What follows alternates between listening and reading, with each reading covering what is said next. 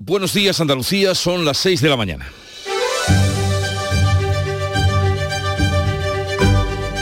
Despierta tu mente, descubre la realidad. En Canal Sur Radio, la mañana de Andalucía con Jesús Vigorra.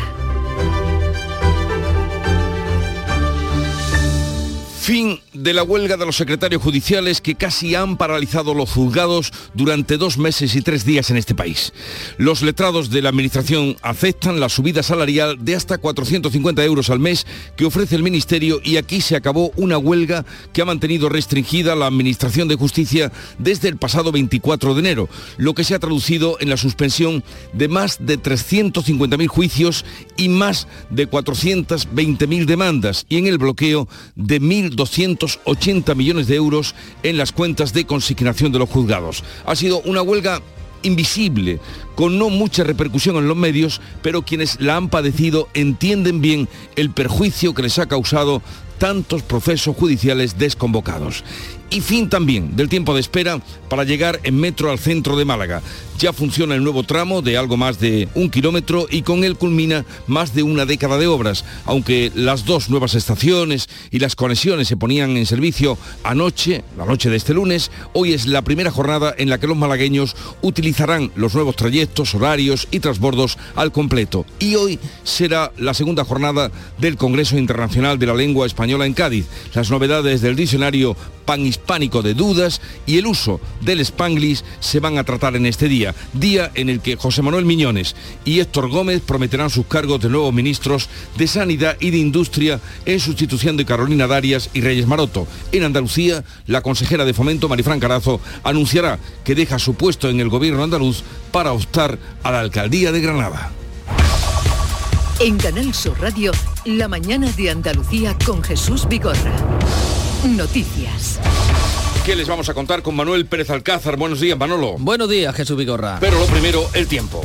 Hoy tendremos cielos poco nubosos con intervalos de nubes altas a partir de esta tarde. En el área del Estrecho y en el extremo oriental habrá intervalos de nubes bajas matinales. Las temperaturas siguen sin cambios o en descenso, salvo en el interior, donde van a ascender las máximas. Los vientos soplarán de levante en la vertiente mediterránea y en Cádiz, variables en el resto de Andalucía con predominio de la componente sur. Habrá levante fuerte en el Estrecho con rachas ocasionalmente muy fuertes. Y estamos ya en la segunda jornada del Congreso Internacional de la Lengua Española de Cádiz. En la inauguración se ha defendido el carácter mestizo del español. El rey destaca que el español se va a convertir en un idioma que permitirá comunicar al seis por ciento de la población mundial. Felipe sexto se ha referido en su discurso al carácter mestizo del español y a su influencia con otras lenguas aborígenes de América. Esperamos escuchar aquí en Cádiz las bellas palabras provenientes del náhuatl, el quechua, el quiché, el guaraní y de otras lenguas amerindias que han pasado a ser parte de nosotros y de una grandiosa literatura de alcance mundial. Felipe sexto y Doña Letizia se han atrevido a tocar el cajón flamenco en la plaza del Teatro Falla.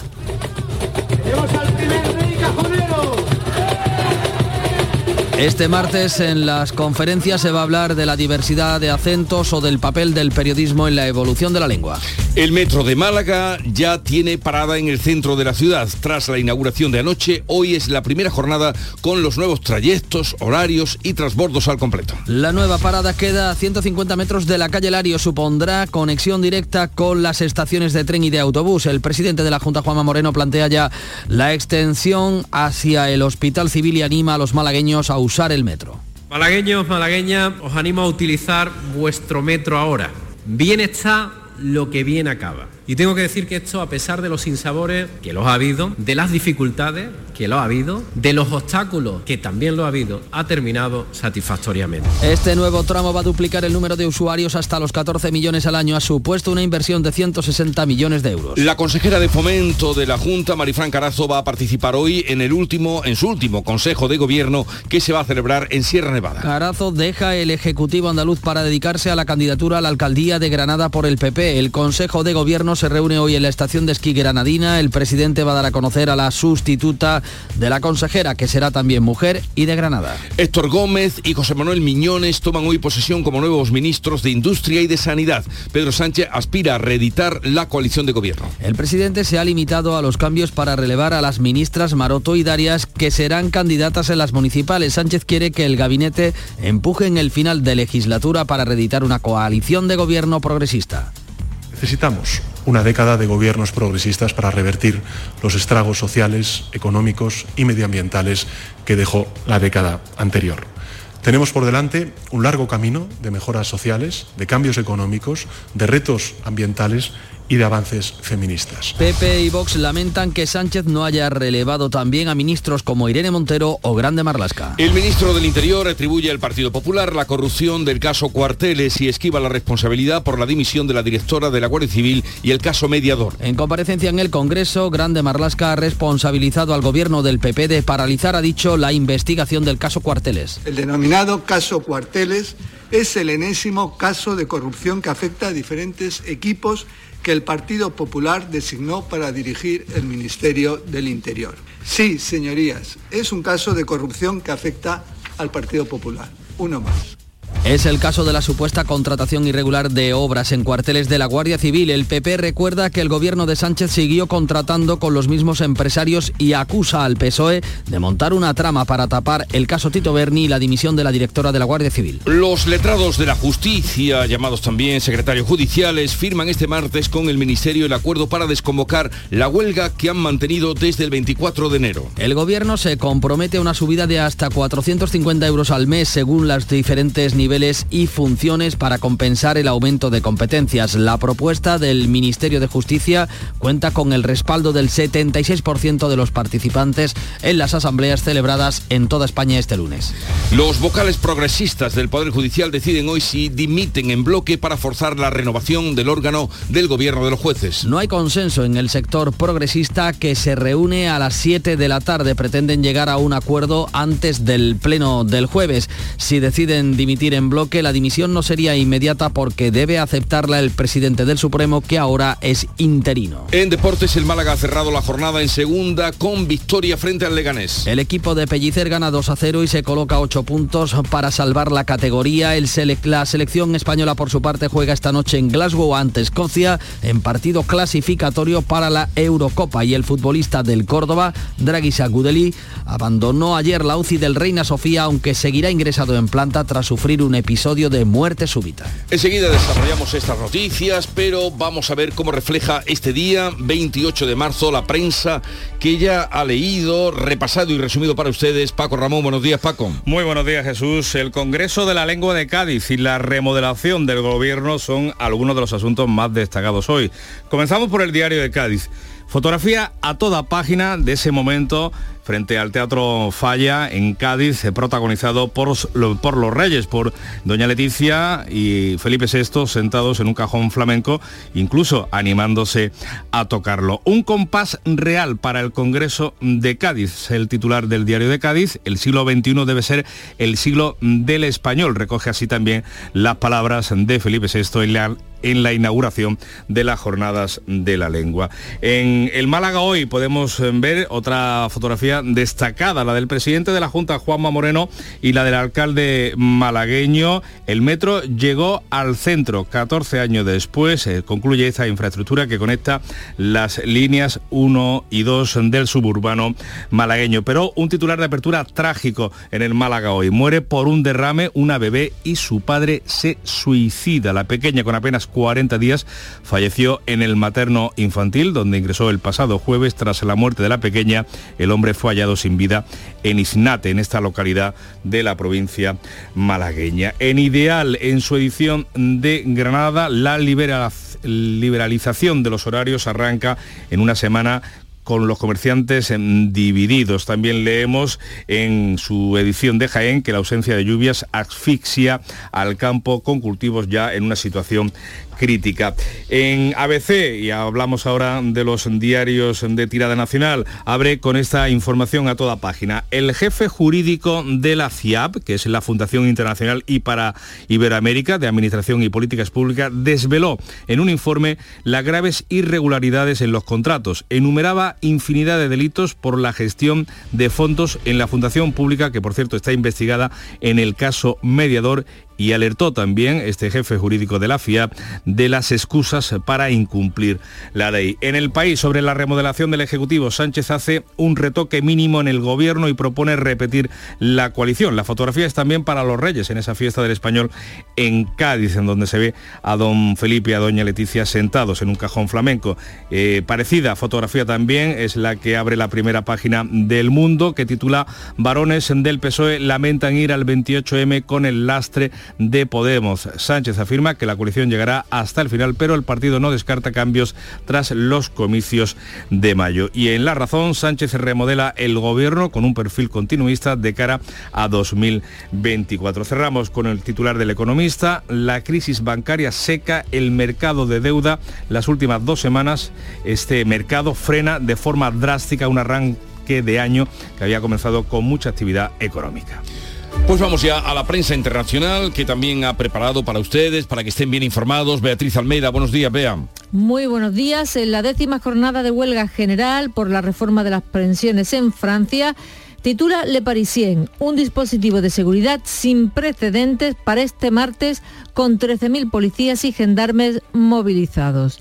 En Alemania, la huelga general fue ayer, eh, fue por el alto coste de la vida, pero lo que hoy ocupa el Süddeutsche Zeitung es que el canciller Olaf Scholz confirma la entrega de dieciocho tanques Leopard dos a Ucrania. Ya han llegado, están allí, cumplimos lo que prometimos, dice Scholz. El diario Información de Londres, el Partido Nacional Escocés acaba de elegir nuevo líder a Humza Yousaf. Reemplaza a la primera ministra Nicola Sturgeon y se propone retrasar la independencia con un proyecto a más largo plazo para convencer a los votantes. En el Washington Post, la, tir- la tiradora de veintiocho años de la escuela de Nashville, que mató a tres niños y tres alumnos, a, y, perdón, y tres adultos, estaba fuertemente armada y dejó un manifiesto. El jefe de la policía dijo que era transgénero. Y el diario Yediot Aronot, de Tel Aviv, el primer ministro anuncia la suspensión de la eh, legislación, de su reforma legislativa, hasta finales de julio. Las manifestaciones continuaron hasta la noche, se arrojaron granadas de aturdimiento en Tel Aviv y se dispararon morteros. Y la mañana, como siempre, comenzó con el Club de los Primeros y Charo Padilla, que habló con ellos, con muchos de ellos. Buenos días. O les tal? habló a ellos y para ellos. Mm, ¿Qué tal, querido? Buenos ¿Y días. ¿Y ellos qué te han contado?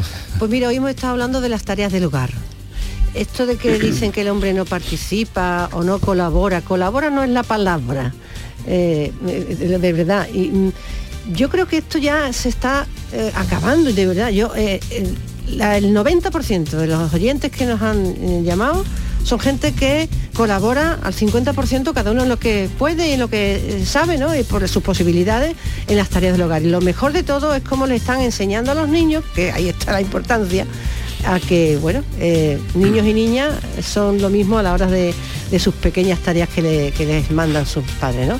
Me, no me ha sorprendido, porque yo creo que esto haya cambiado mucho, no era nuestra época, la época de nuestros padres, y me ha sorprendido gratamente. Y yo ya estoy buscando mi refugio para cuando termine la Semana Santa y esté muerta, sí, irme.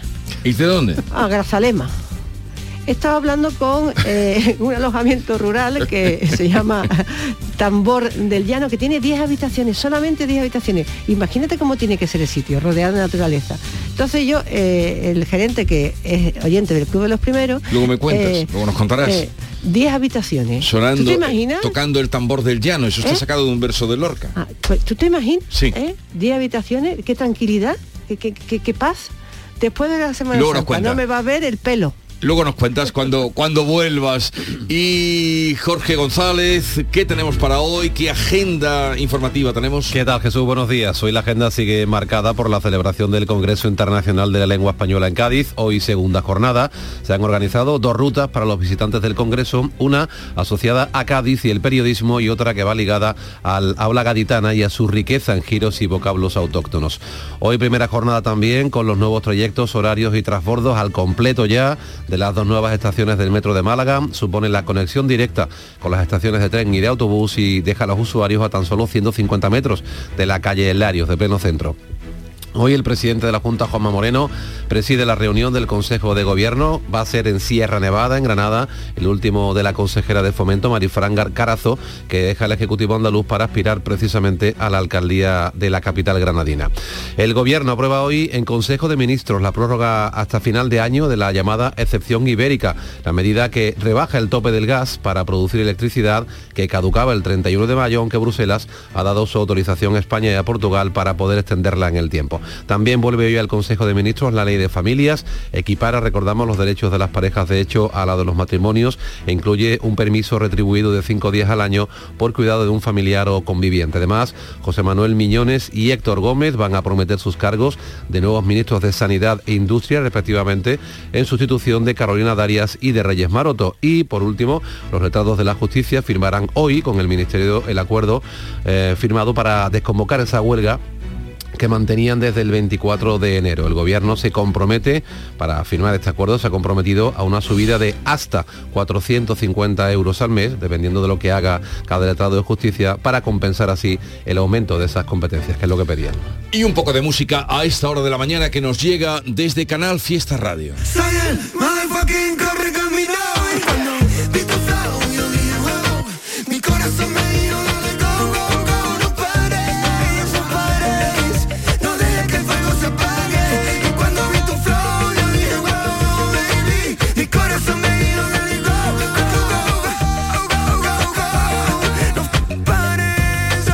Es difícil encontrar aquí eh, el estilo y la voz de Alejandro Sanz, pero está, está. Cuidado que se arranca el rey. Sí, porque tiene mucho ahí de, de batucada. Alejandro Sanz y Dan Encián en Corre Caminos.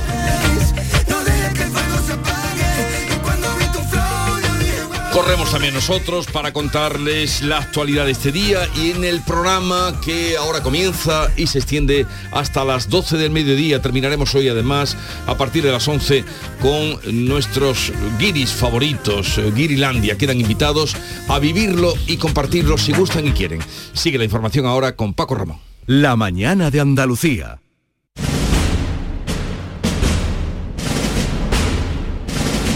No hay nada más grande que disfrutar de la pasión, del arte, de la gente, de pasear por la playa o emocionarse con una saeta. Esta Semana Santa, date una alegría. Ven Andalucía. Semana Santa en Andalucía. No hay nada más grande. Campaña financiada con fondos FEDER, Junta de Andalucía. Del trece al dieciséis de abril, en Fides Sevilla se celebra la primera edición de la Feria Andaluza de Arte y Cultura. Un evento dedicado a galerías, editoriales, diseñadores, un espacio expositivo para exhibir, expandir y contemplar el arte y la cultura. Entra en fadac punto es e infórmate de todos los detalles del evento. Adéntrate del trece al dieciséis de abril en Fides Sevilla. La mañana de Andalucía en Canal Sur Radio. Noticias con Francisco Ramón. seis y dieciocho minutos, les contamos lo que está dando de sí ese Congreso Internacional de la Lengua Española en Cádiz, cuya segunda jornada va a tener lugar hoy tras la inauguración, donde se ha defendido el carácter mestizo del español. El rey se, eh, se refería en esa primera jornada de inauguración en su discurso al carácter mestizo del español y a su influencia con otras lenguas aborígenes de América. Esperamos escuchar aquí en Cádiz las bellas palabras provenientes del náhuatl, el quechua, el quiché, el guaraní y de otras lenguas amerindias que han pasado a ser parte de nosotros y de una grandiosa literatura de alcance mundial. Felipe sexto destaca que el español se va a convertir en un idioma que permitirá comunicar al seis por ciento de la población mundial. El director del Instituto Cervantes, Luis García Montero, destaca que es una lengua viva. En peligro no están, pero sí es verdad que con las nuevas tecnologías pues se puede tender a imponer abreviaturas, sí, a desfigurar el lenguaje. Lo que es importante más que el miedo es tener sentido común. Felipe sexto y Doña Letizia se han atrevido incluso a tocar el cajón flamenco. Lo hacían en la plaza del Teatro Falla.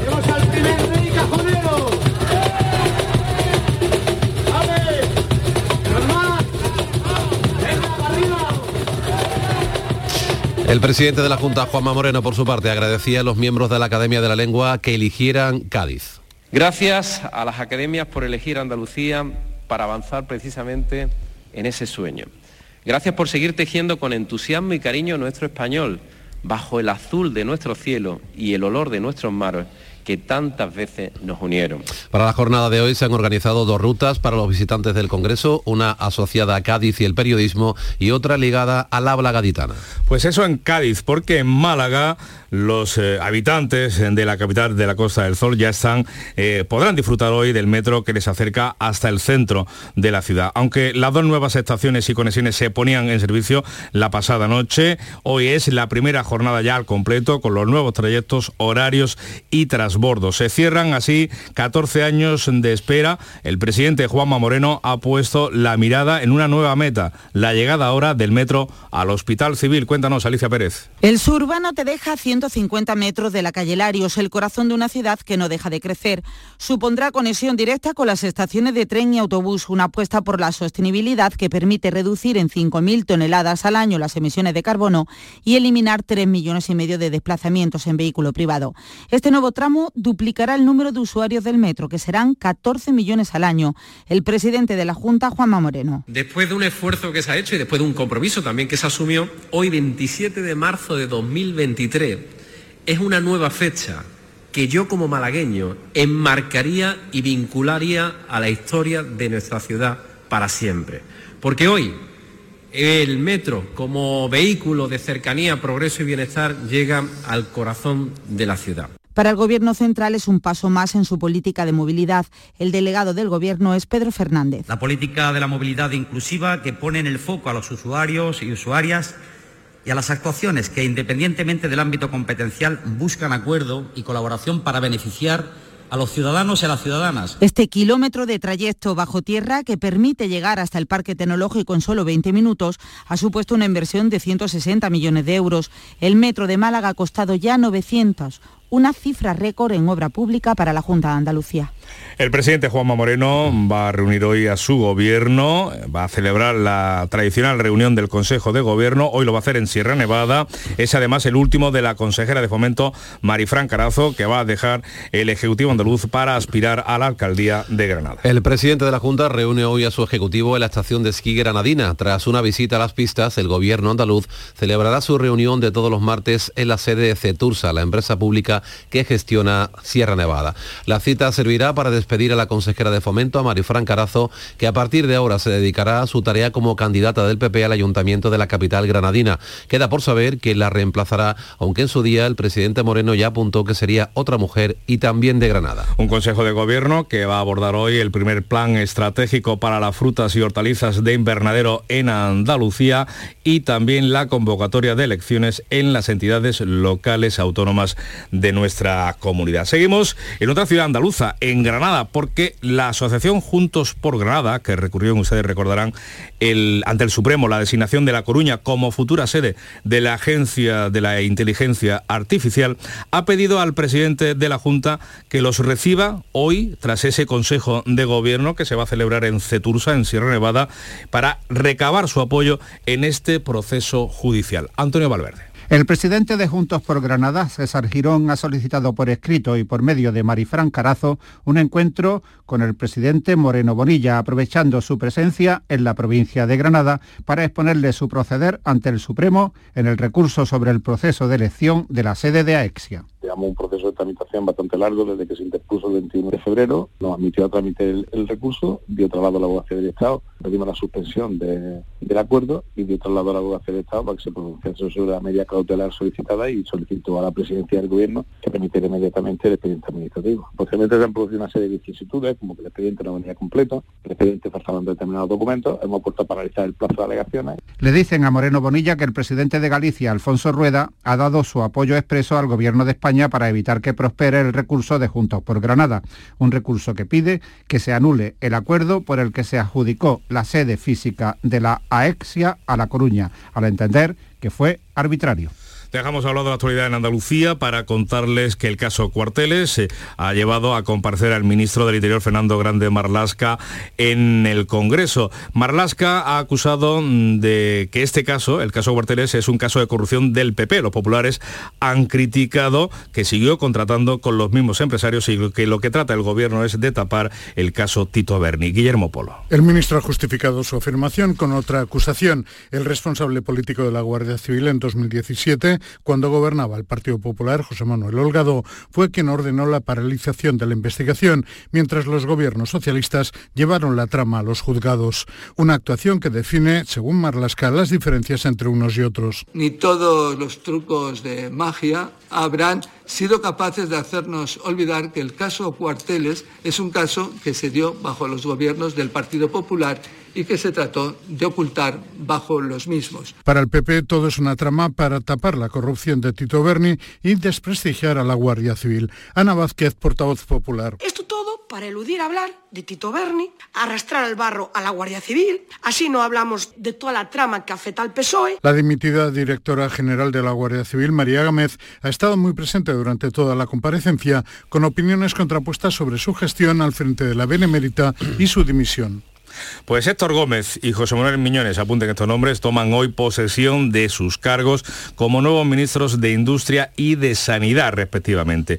El presidente del gobierno, Pedro Sánchez, ha defendido la reedición de la coalición de gobierno con Unidas Podemos tras las elecciones y ha hecho una mínima crisis de gabinete para suplir a dos ministras que van a ser candidatas también en las próximas elecciones municipales. El presidente se ha limitado a los cambios justos, llevando hasta Moncloa al canario Héctor Gómez y José Manuel Miñones para relevar a Reyes Maroto y Carolina Darias. Hoy prometerán o jurarán el cargo ante el rey y recogerán sus carteras. Pedro Sánchez quiere que el gabinete empuje un final de legislatura para reeditar una coalición de gobierno progresista. Necesitamos una década de gobiernos progresistas para revertir los estragos sociales, económicos y medioambientales que dejó la década anterior.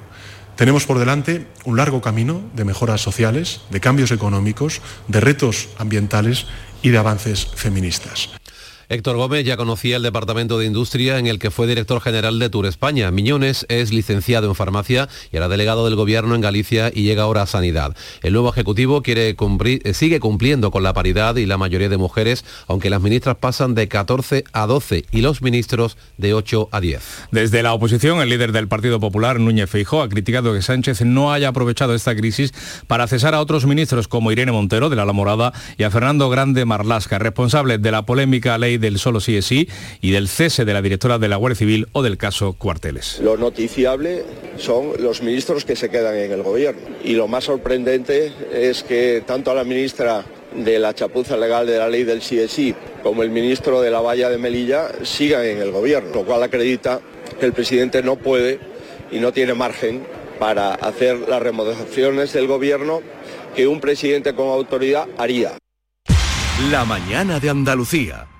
Los productos andaluces de calidad diferenciada están reconocidos en Europa y en todo el mundo. Aceites de oliva virgen extra, vinos, frutas, hortalizas, jamones. Un placer excepcional que puedes vivir cada día. Busca los sellos de denominación de origen y disfrútalos. Genuinos, excepcionales, nuestros. Campaña financiada con Fondo Europeo de Desarrollo Regional. Andalucía se mueve con Europa. Unión Europea. Junta de Andalucía. Vamos con los deportes, con la victoria del Málaga. Antonio Camaño, buenos días. Hola, ¿qué tal? Buenos días. El Málaga cerró anoche la jornada de Liga en Segunda División ganando dos a cero al Leganés en un partido muy trabajado del equipo de Pellicer, que inició la jornada a once de la salvación y se coloca después de esta victoria a ocho del milagro de mantener la categoría. El gol de Rubén Castro y de Chavarría ilusionó a la afición que se quiere agarrar a las matemáticas a, para pelear por el objetivo de la salvación. Y en Córdoba, buenas noticias porque Dragiša Gudelj abandonó ayer la U C D del Hospital Reina Sofía, aunque seguirá ingresado en planta. Distintas pruebas favorables confirman un estado de salud estable, aunque seguirá sometiéndose a más test durante toda la semana en busca de determinar el origen del episodio de muerte súbita que padeció el pasado sábado en el partido de su equipo ante el Racing de Ferrol. Y en el Betis eh, parece que se acerca el nuevo director deportivo porque Planes ultima su salida del Getafe, el que fuera secretario técnico del Barça y actualmente en el equipo del sur de Madrid. Parece que esta semana se va a desvincular, tiene una oferta también del Tottenham, pero se habría decantado por llegar a la disciplina verde y blanca. En Canal Sur Radio, por tu salud, responde siempre a tus dudas. Esta llegada del buen tiempo supone para muchos el regreso al ejercicio físico, la práctica deportiva. Pero ¿qué precauciones hemos de tomar? ¿Cómo evitar lesiones? Hoy hablamos con especialistas en medicina del deporte y contamos con tus llamadas o tus notas de voz en directo. Envíanos tus consultas desde ya en una nota de voz al seiscientos dieciséis, ciento treinta y cinco, ciento treinta y cinco. Por tu salud, desde las seis de la tarde con Enrique Jesús Moreno. Más Andalucía, más Canal Sur Radio. Canal Sur, la radio de Andalucía.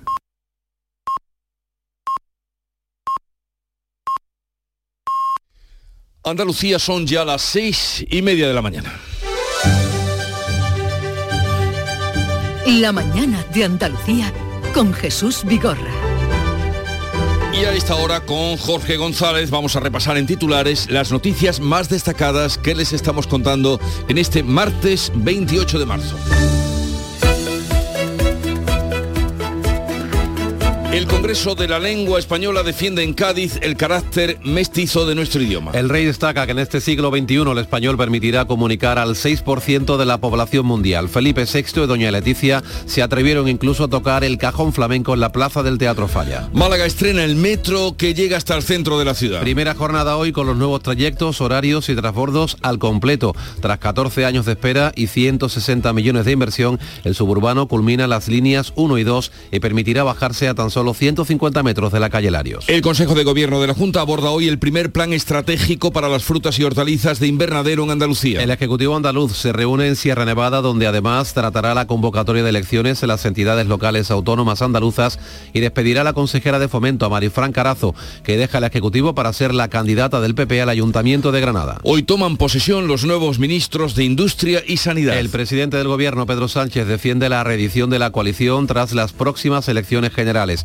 El Consejo de Ministros aprueba hoy también la prórroga del tope al gas hasta final de año y la ley de familias. Gobierno y letrados de justicia firman hoy el acuerdo que pone fin a dos meses de huelga. El Ministerio se compromete a subirles el sueldo hasta cuatrocientos cincuenta euros al mes para compensar el aumento de competencias. Durante la huelga se han suspendido más de trescientos cincuenta mil juicios y mil doscientos ochenta millones de euros permanecen bloqueados en las cuentas de los juzgados. Luto en Iznate, un pueblo de Málaga, por la muerte de un bebé y su padre. La pequeña de tan solo cuarenta días ha fallecido en el materno infantil de un derrame. Hoy está previsto que se le practique la autopsia. El padre reaccionó quitándose la vida.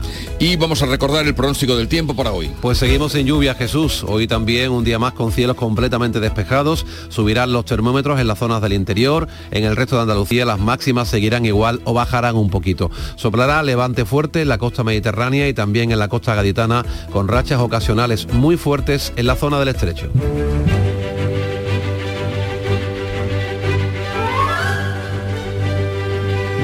Y hoy eh, es el santoral del Papa San Sixto tercero.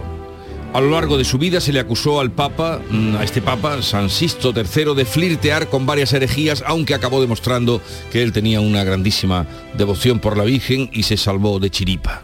Y luego lo hicieron santo, claro. Tal día como hoy nace una santa eh, de las muy consideradas y literata como fue Teresa de Jesús. Un día como hoy nació mil quinientos quince, la escritora mística española y reformadora de la orden carmelitana. Toda mi miseria se elevó cual densa nube. Yo fui y me eché debajo de una higuera. No sé cómo ni en qué postura me puse, mas se formó en mi interior una tempestad muy grande que venía cargada de copiosa lluvia de lágrimas. Y hablando con vos, Señor. ¿Reconocéis la voz? Concha Velasco. Concha Velasco, que hizo aquella serie magnífica de Teresa de Jesús. Y tal día como hoy, de mil mil ochocientos cuarenta y cinco, ojo a la fecha, estamos a veintiocho de marzo, tal día como hoy, se estrenaba en mil ochocientos cuarenta y cinco Don Juan Tenorio de José Zorrilla, la obra teatral más representada del romanticismo español y que se vinculó siempre luego a eh, la víspera de los santos, de los santos y el día de los difuntos, pero se estrenó tal día como hoy, eso para que ustedes lo sepan.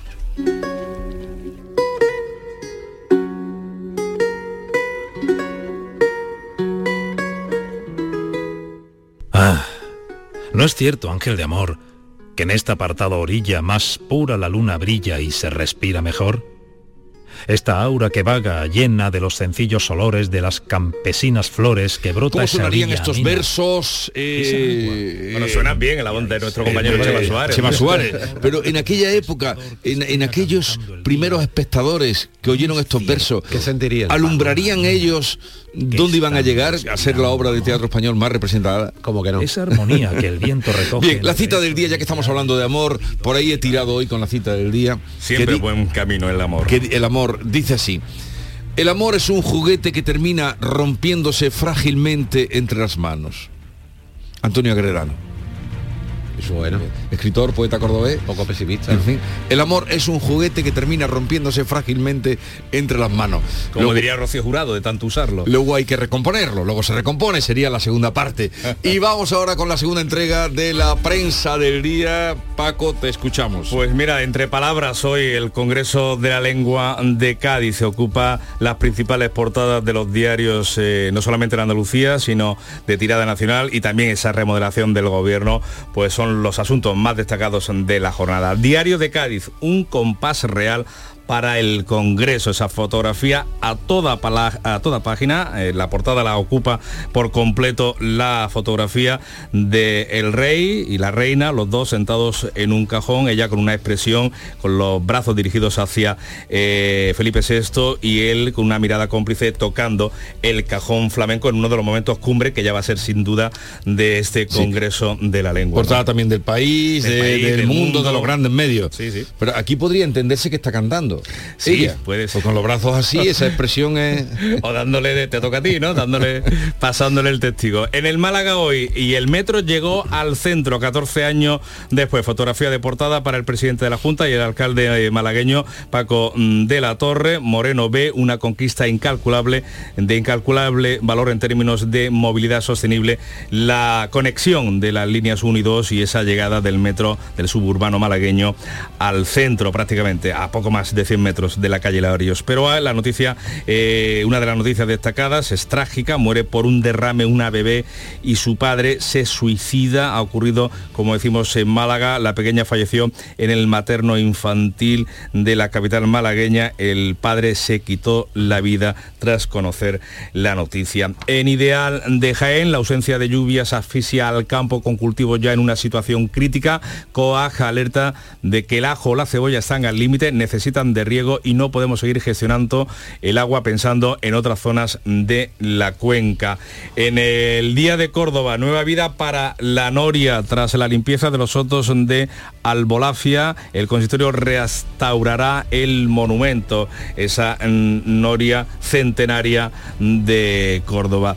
Y en el Diario de Sevilla, los hosteleros contratan a unas tres mil personas para Semana Santa. Bares y restaurantes prevén un impacto económico de cuatrocientos millones de euros. Como decías, en los periódicos de tirada nacional, pues eh, también recogen ese momento cumbre del Congreso de Cádiz, así lo hace El País y El Mundo, pero A B C abre su portada con esta información. El jefe jurídico de FIAP, la Fundación Internacional para Iberoamérica de Administración y Políticas Públicas, desveló en un informe las graves irregularidades en los contratos. Enumeraba este jefe jurídico infinidad de delitos por la gestión de fondos en la fundación investigada por el caso, en el caso mediador, y alertó de las excusas que se ponían para incumplir la ley.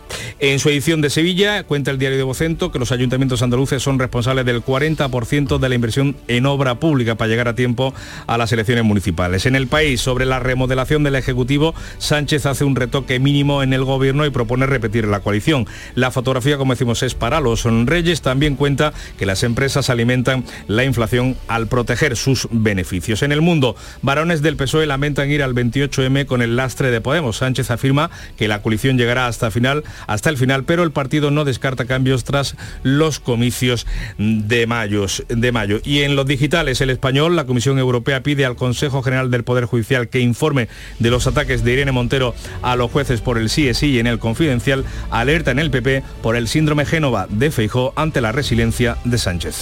Y vamos ahora con la prensa internacional. El Parlamento escocés elige hoy primer ministro. Beatriz Almeida. El Edimburgo News titula: Humza Yousaf se convertirá en el sexto primer ministro de Escocia y el primer asiático y el primer musulmán en ocupar el cargo.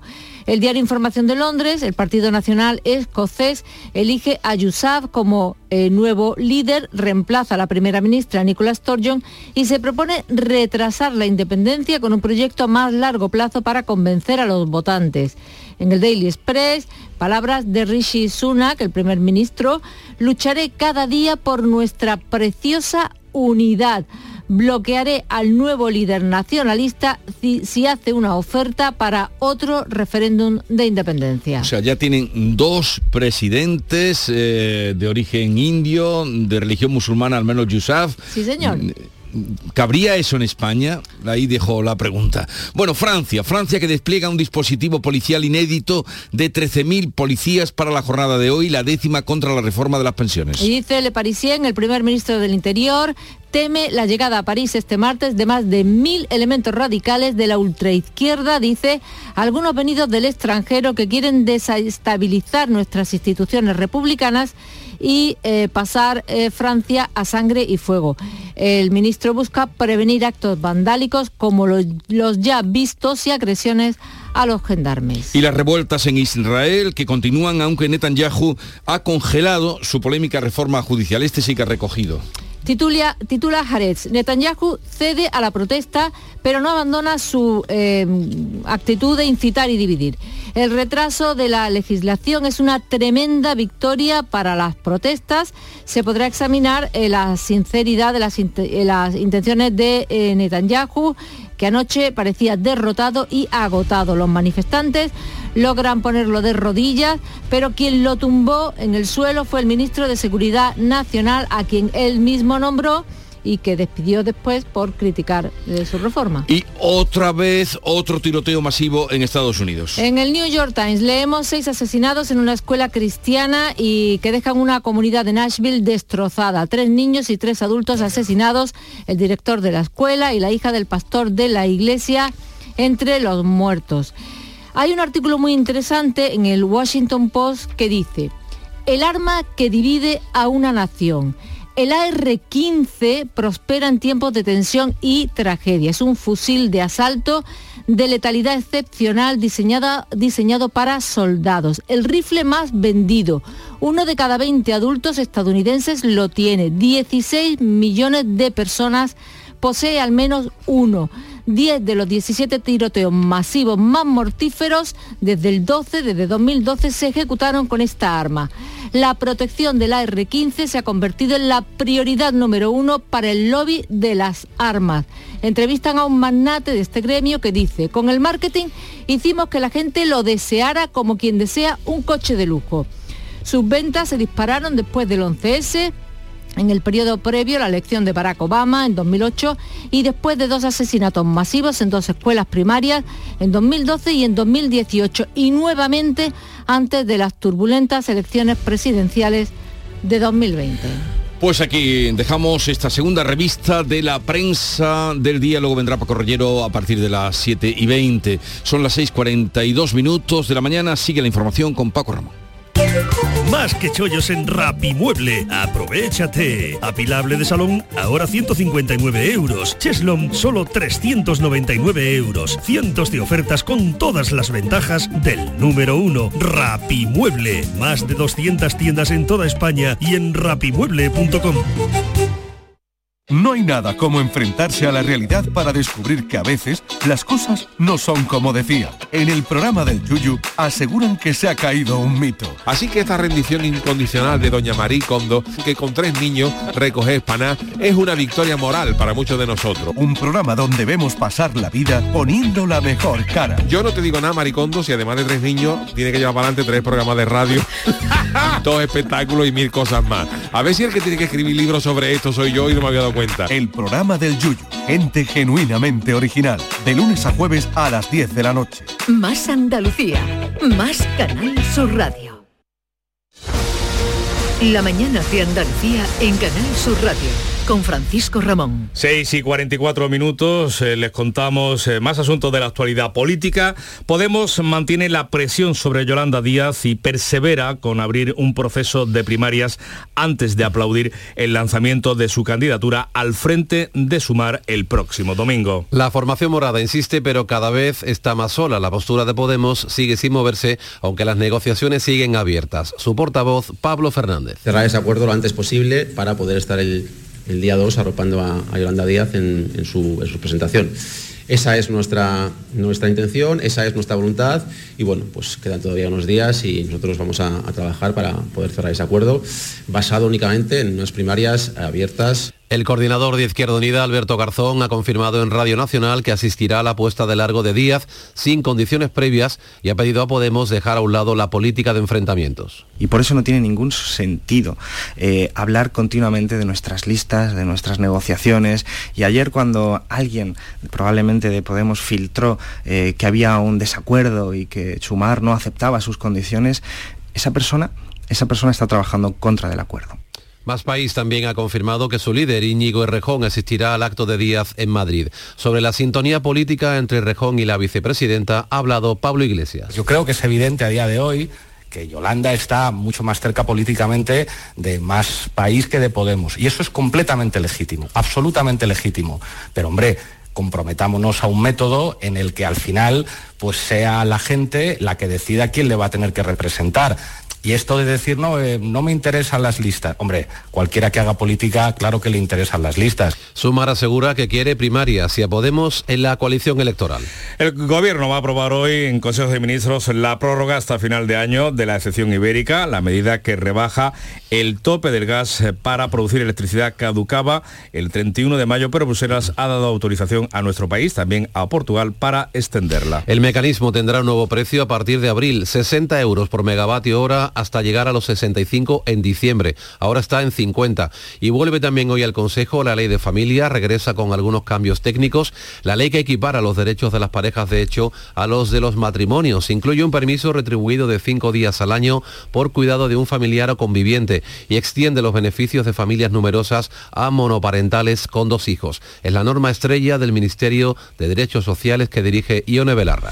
Punto y final a la huelga de los letrados de justicia. Este martes firman con el Ministerio el acuerdo para desconvocar la huelga que mantienen o mantenían desde el pasado veinticuatro de enero. El Gobierno se compromete a una subida de hasta cuatrocientos cincuenta euros al mes, según los diferentes niveles y funciones, para compensar así el aumento de competencias. La propuesta del Ministerio de Justicia cuenta con el respaldo del setenta y seis por ciento de los participantes en las asambleas celebradas en todo el país.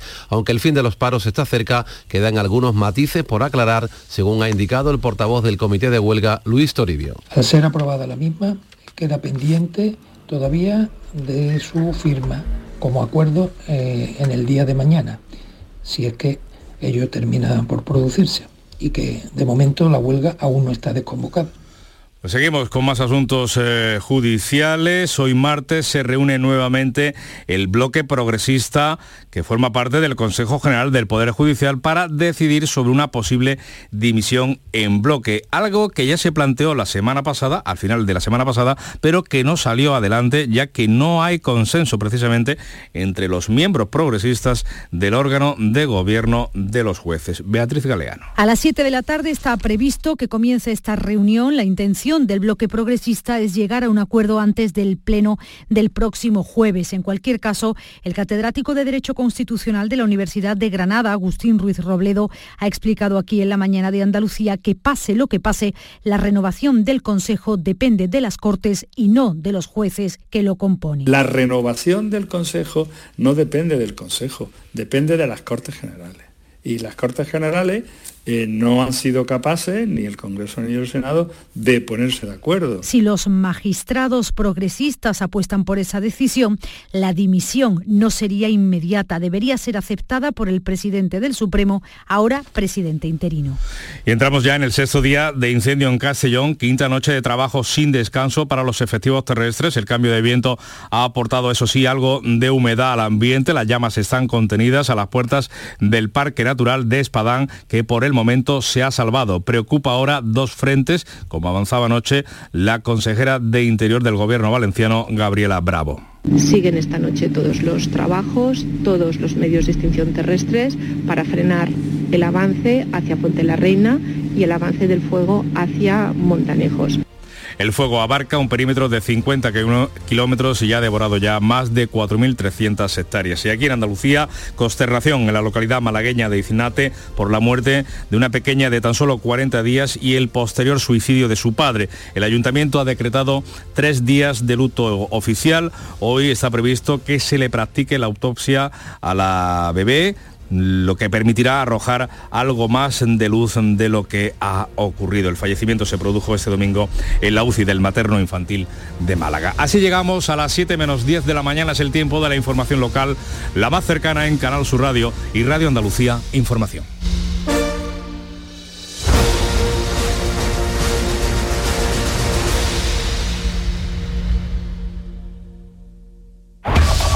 En la mañana de Andalucía, de Canal Sur Radio, las noticias de Sevilla.